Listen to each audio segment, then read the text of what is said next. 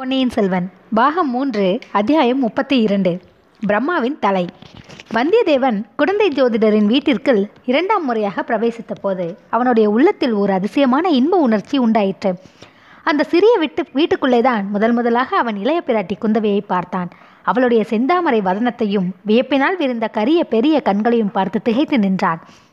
அவளுடைய தேனும் இனிய தீங்குரல் அவன் செவியில் விழுந்ததும் அங்கேதான். இந்த நினைவுகள் எல்லாம் அலைமோதிக்கொண்டு அவன் உள்ளத்தில் பொங்கி வந்தன. அவற்றினால் அவன் செவிகள் இனித்தன, உள்ளம் இனித்தது, உடல் முழுவதுமே இனித்து சிலித்தது. ஜோதிடர் அப்போதுதான் மாலை வேளை பூஜைக்கு ஆயத்தம் செய்து கொண்டிருந்தார். இவனை பார்த்ததும், "வா அப்பனே வா, வானர் குலத்து வல்லவரையன் தானே நீ?" என்றார். "ஆம் ஜோதிடரே, உம் ஜோசியம் முன் பின்னாக இருந்தாலும் உம்முடைய ஞாபக சக்தி பிரமாதம்" என்றான் வந்தியத்தேவன்.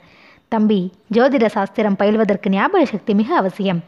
கிரகங்கள், நட்சத்திரங்கள், தசைகள், புத்திகள், யோகங்கள் இவை லட்சம் விதமான சேர்க்கை உள்ளவை. அவ்வளவையும் மனதில் வைத்துக்கொண்டு வருஷம், மாதம், நாள், நாளிகை, வினாடி, ஒரு வினாடியில் நூற்றில் ஒரு பங்கு நேரம் இவ்வளவையும் கணக்கிட்டு பார்த்தல்லவா சொல்ல வேண்டும். போகட்டும், என் ஜோசியம் முன்பின்னாக இருந்தாலும் என்றாயே, அதன் பொருள் என்ன? நான் உனக்கு சொன்னது ஒன்றும் பலிக்கவில்லையா? அதையும் உங்கள் ஜோசியத்திலேயே கண்டுபிடித்து கொள்ள வழி இல்லையா?" "உண்டு உண்டு, ஜோசியத்தினாலும் கண்டுபிடிக்கலாம், ஊகத்தினாலும் கண்டுபிடிக்கலாம். உனக்கு நான் கூறியவை பழித்துத்தான் இருக்க வேண்டும். இல்லாவிடில் நீ திரும்பவும் இந்த குடிசைக்குள் வருவாயா?" "ஆமாம் ஆமாம், உம்முடைய ஜோதிடம் பழிக்கத்தான் செய்தது." "அப்படி சொல்லு, எந்த விதத்தில் பழித்தது அப்பனே?" "நீர் எனக்கு சொன்னது அப்படியே பழித்தது. நீ போகிற காரியம் நடந்தால் நடக்கும், நடக்காவிட்டால் நடக்காது என்றீர். அந்தபடியே தான் நடந்தது. நடந்தது என்று நான் சொல்வது கூட பிசகு. என்னை கண்டவுடனேயே ஓட்டம் பிடித்து ஓடிற்று. நடந்தது என்று நான் சொல்வது கூட பிசகு என்னை கண்டவுடனேயே ஓட்டம் பிடித்து ஓடிற்று. தம்பி, நீ பெரிய வேடிக்கைக்காரனாய் இருக்கிறாய். உண்மையான வார்த்தை, நான் வேடிக்கைக்காரன்தான், அத்துடன் கொஞ்சம் கோபக்காரன். இந்த குடிசைக்குள் வரும்போது கோபத்தை வெளியில் மூட்டை கேட்டு வைத்து வைத்துவிட்டு வர வேண்டும். அப்படி செய்யலாம் என்றுதான் பார்த்தேன். ஆனால் உம்முடைய சீடனை வீட்டு வாசலில் காணவில்லை. கோப மூட்டையை திண்ணையில் வைத்தால் யாராவது அடித்து கொண்டு போய்விட்டால் என்ன செய்கிறது என்று உள்ளே கொண்டு வந்து விட்டேன். உம்முடைய சீடன் எங்கே ஜோதிடரே? போன தடவை அவன் என்னை வாசலில் தடுத்து நிறுத்த பார்த்தது அப்படியே என் நினைவில் இருக்கிறது. இன்று கைப்பசி அமாவாசை அல்லவா? அதற்காக அவன் கொள்ளிடக்கரைக்கு போயிருப்பான். அமாவாசைக்கும் கொள்ளிடக்கரைக்கும் என்ன சம்பந்தம்? கொள்ளிடக்கரையில் காளாமுகர்களின் மகா சங்கம் இன்று நடைபெறுகிறது. என் சீடன் காளாமுகத்தை சேர்ந்தவன். ஜோதிடரே, நான் சைவ மதத்தையே விட்டுவிடலாம் என்று யோசித்து கொண்டிருக்கிறேன்." "விட்டுவிடு. உமது சிநேகிதர் ஆழ்வார்க்கடிய நம்பி இருக்கிறாரே, திருமலையை சொல்றியாக்கும். ஆம், அவரிடம் தீட்சை பெற்று உடம்பெல்லாம் நாமத்தை போட்டுக்கொண்டு வீர வைஷ்ணவனாகி விடலாம் என்று உத்தேசிக்கிறேன்." "அது ஏன் அப்படி?" "காளாமுக சைவர்கள் சிலரை பார்த்தேன். இங்கே வருகிற வழியிலே கூட பார்த்தேன். அவர்களையும் அவர்கள் வைத்திருக்கும் மண்டை ஓடுகளையும் பார்த்த பிறகு சைவத்தை விட்டுவிடலாம் என்று தோன்றுகிறது." "தம்பி, எத்தனையோ போர்க்களங்களை பார்த்திருக்கும் உனக்கு மண்டை ஓடுகளை கண்டு என்ன பயம்?" "பயம் ஒன்றுமில்லை, அருவறுப்பு தான். போர்க்களத்தில் பகைவர்களை கொள்வதற்கும் மண்டை ஓடுகளை மாலையாக போட்டுக்கொள்வதற்கும் என்ன சம்பந்தம்? உன்னுடைய எஜமானர் ராதித்த கடைக்காலர் வீரபாண்டியனுடைய தலையை வெட்டி எடுத்துக்கொண்டு வந்து ஊர்வலம் விடவில்லையா? அவர் ஏதோ சபதம் செய்திருந்தபடியால் அவ்விதம் செய்தார். அதற்காக பிறகு எவ்வளவோ வருத்தப்பட்டார். அவர் கூட மண்டை ஓட்டை மாலையாக போட்டுக்கொள்ளவில்லை, கையிலும் எடுத்துக்கொண்டு திரியவில்லையே. காளாமுகர்கள் எதற்காக அப்படி செய்கிறார்கள்? வாழ்க்கை அனித்தியம் என்பதை மறந்துவிடாமல் இருப்பதற்காக அவர்கள் அவ்வாறு செய்கிறார்கள். நீயும் நானும் திருநீறு பூசிக்கொள்கிறோமே, அது மட்டும் என்ன? இந்த மனித உடம்பு நிலையானதல்ல, ஒரு நாள் சாம்பலாக போகிறது என்பதை மறந்துவிடாமல் இருப்பதற்குத்தானே திருநீறு பூசிக்கொள்கிறோம். மனித தேகம் அனித்தியம் என்பது சரிதான். இது எரிந்த சாம்பலாகும் அல்லது மண்ணோடு மண்ணாகும். சிவபெருமானுடைய திருமேனி அப்படியல்லவே? பரமசிவன் ஏன் கையில் மண்டையோடு வைத்திருக்கிறார்? தம்பி, சிவபெருமானுடைய கையில் உள்ள மண்டையோடு ஆணவத்தை குறிக்கிறது. ஆணவத்தை வென்றால் ஆனந்த நிலை ஏற்படும் என்பதை காட்டுகிறது. சிவபெருமான் கையில் மண்டையோட்டுடன் ஆனந்த நடனம் செய்கிறார் அல்லவா? மண்டையோடு எப்படி ஆணவத்தை குறிக்கும்? எனக்கு தெரியவில்லையே. உனக்கு தெரியாதது இன்னமும் எவ்வளவோ இருக்கிறது. தம்பி, மண்டையோடு ஆணவத்தை குறிப்பது எப்படி என்பதை மட்டும் இப்போது தெரிந்து கொள். பிரம்மதேவனும் திருமாலும் ஒரு சமயம் கர்வம் கொண்டார்கள். நான் பெரியவன், நான் தான் பெரியவன் என்று சண்டையிட்டார்கள். சிவன் அவர்களுக்கு நடுவில் வந்தார். "என்னுடைய சிரசை ஒருவரும் என்னுடைய பாதத்தை ஒருவரும் கண்டுபிடித்து கொண்டு வாருங்கள். யார் பார்த்துவிட்டு முதலில் வருகிறீரோ அவர்தான் உங்களில் பெரியவர்" என்றார். மகாவிஷ்ணு வராக உருவங்கொண்டு சிவனுடைய பாதங்களை பார்ப்பதற்கு பூமியை குடைந்து கொண்டு சென்றார். பிரம்மா அன்னப்பறவையின் உருக்கொண்டு வானத்தில் பறந்து சென்றார். திருமால் திரும்பி வந்து சிவனுடைய அடியை காண முடியவில்லை என்று உண்மையை ஒப்புக்கொண்டார். பிரம்மா திரும்பி வந்து சிவனுடைய முடியை பார்த்துவிட்டதாக பொய் சொன்னார்.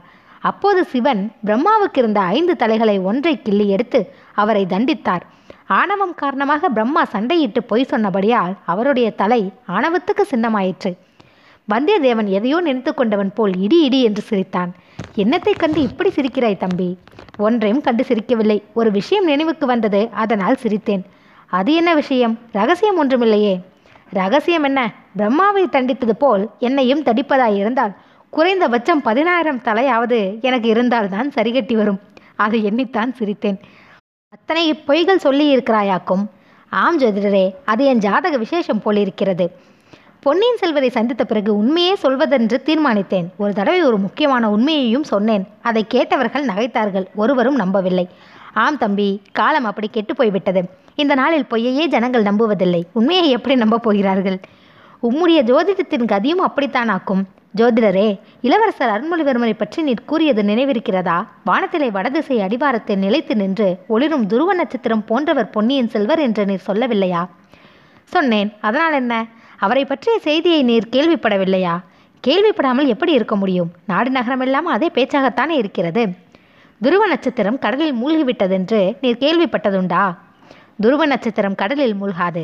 ஆனால் அந்த நிலைக்குலையா நட்சத்திரத்தையும் மேகங்கள் சில சமயம் மறைக்கலாம் அல்லவா? இன்றைக்கு கூட வடதிசையில் மேகங்கள் குமுறுகின்றன. இன்று இரவு நீ எவ்வளவு முயன்றாலும் துருவ நட்சத்திரத்தை காண முடியாது. அதனால் அந்த நட்சத்திரம் இல்லாமல் போய்விடுமா? அப்படியா சொல்கிறீர்? பொன்னியின் செல்வரை பற்றி உண்மையான செய்தி ஏதாவது உனக்கு தெரியுமா? எனக்கு எப்படி தெரியும்? நீதான் அவருடன் கடைசியாக கடலில் குதித்தாய் என்று பேச்சாயிருக்கிறது. தெரிந்திருந்தால் உனக்கல்லவா தெரிந்திருக்க வேண்டும். உன்னை கேட்கலாம் என்று எண்ணி இருந்தேன்.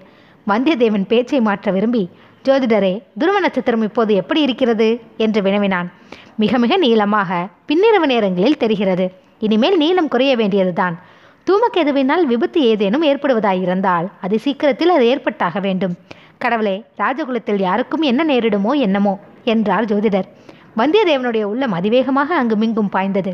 தஞ்சையில் பாரிசு வாயு பீடித்து படுத்து படுக்கையாயிருக்கும் சுந்தர சோழரும், நாகைப்பட்டினத்தில் நடுக்கம் சுரம் வந்து கிடக்கும் பொன்னியின் செல்வரும், கடம்பூர் மாளிகையில் நந்தினியை சந்திக்க போகும் ஆதித்த கரிகாலரும், ராஜ்யத்துக்கு ஆசைப்பட்டு மக்களின் கோபத்துக்கு பாத்திரமாயிருக்கும் மதுராந்தகரும், கையில் கொலைவாளை வைத்துக்கொண்டு கொஞ்சும் நந்தினியும் அவனுடைய உள்ளத்தில் வரிசையாக பவனி வந்தார்கள்.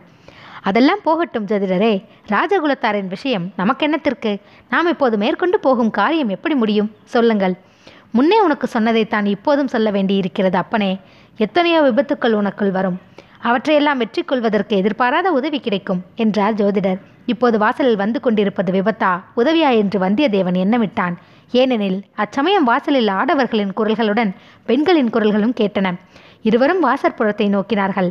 மறுநிமிடம் வானதி தேவியும் அவளுடைய பாங்கியும் உள்ளே வந்தார்கள். வந்தியத்தேவன் எழுந்து நின்று மரியாதையுடன், தேவி, மன்னிக்க வேண்டும், தாங்கள் இங்கே வரப்போகிறீர்கள் என்று தெரிந்திருந்தால் நான் வந்திருக்க மாட்டேன் என்றான்.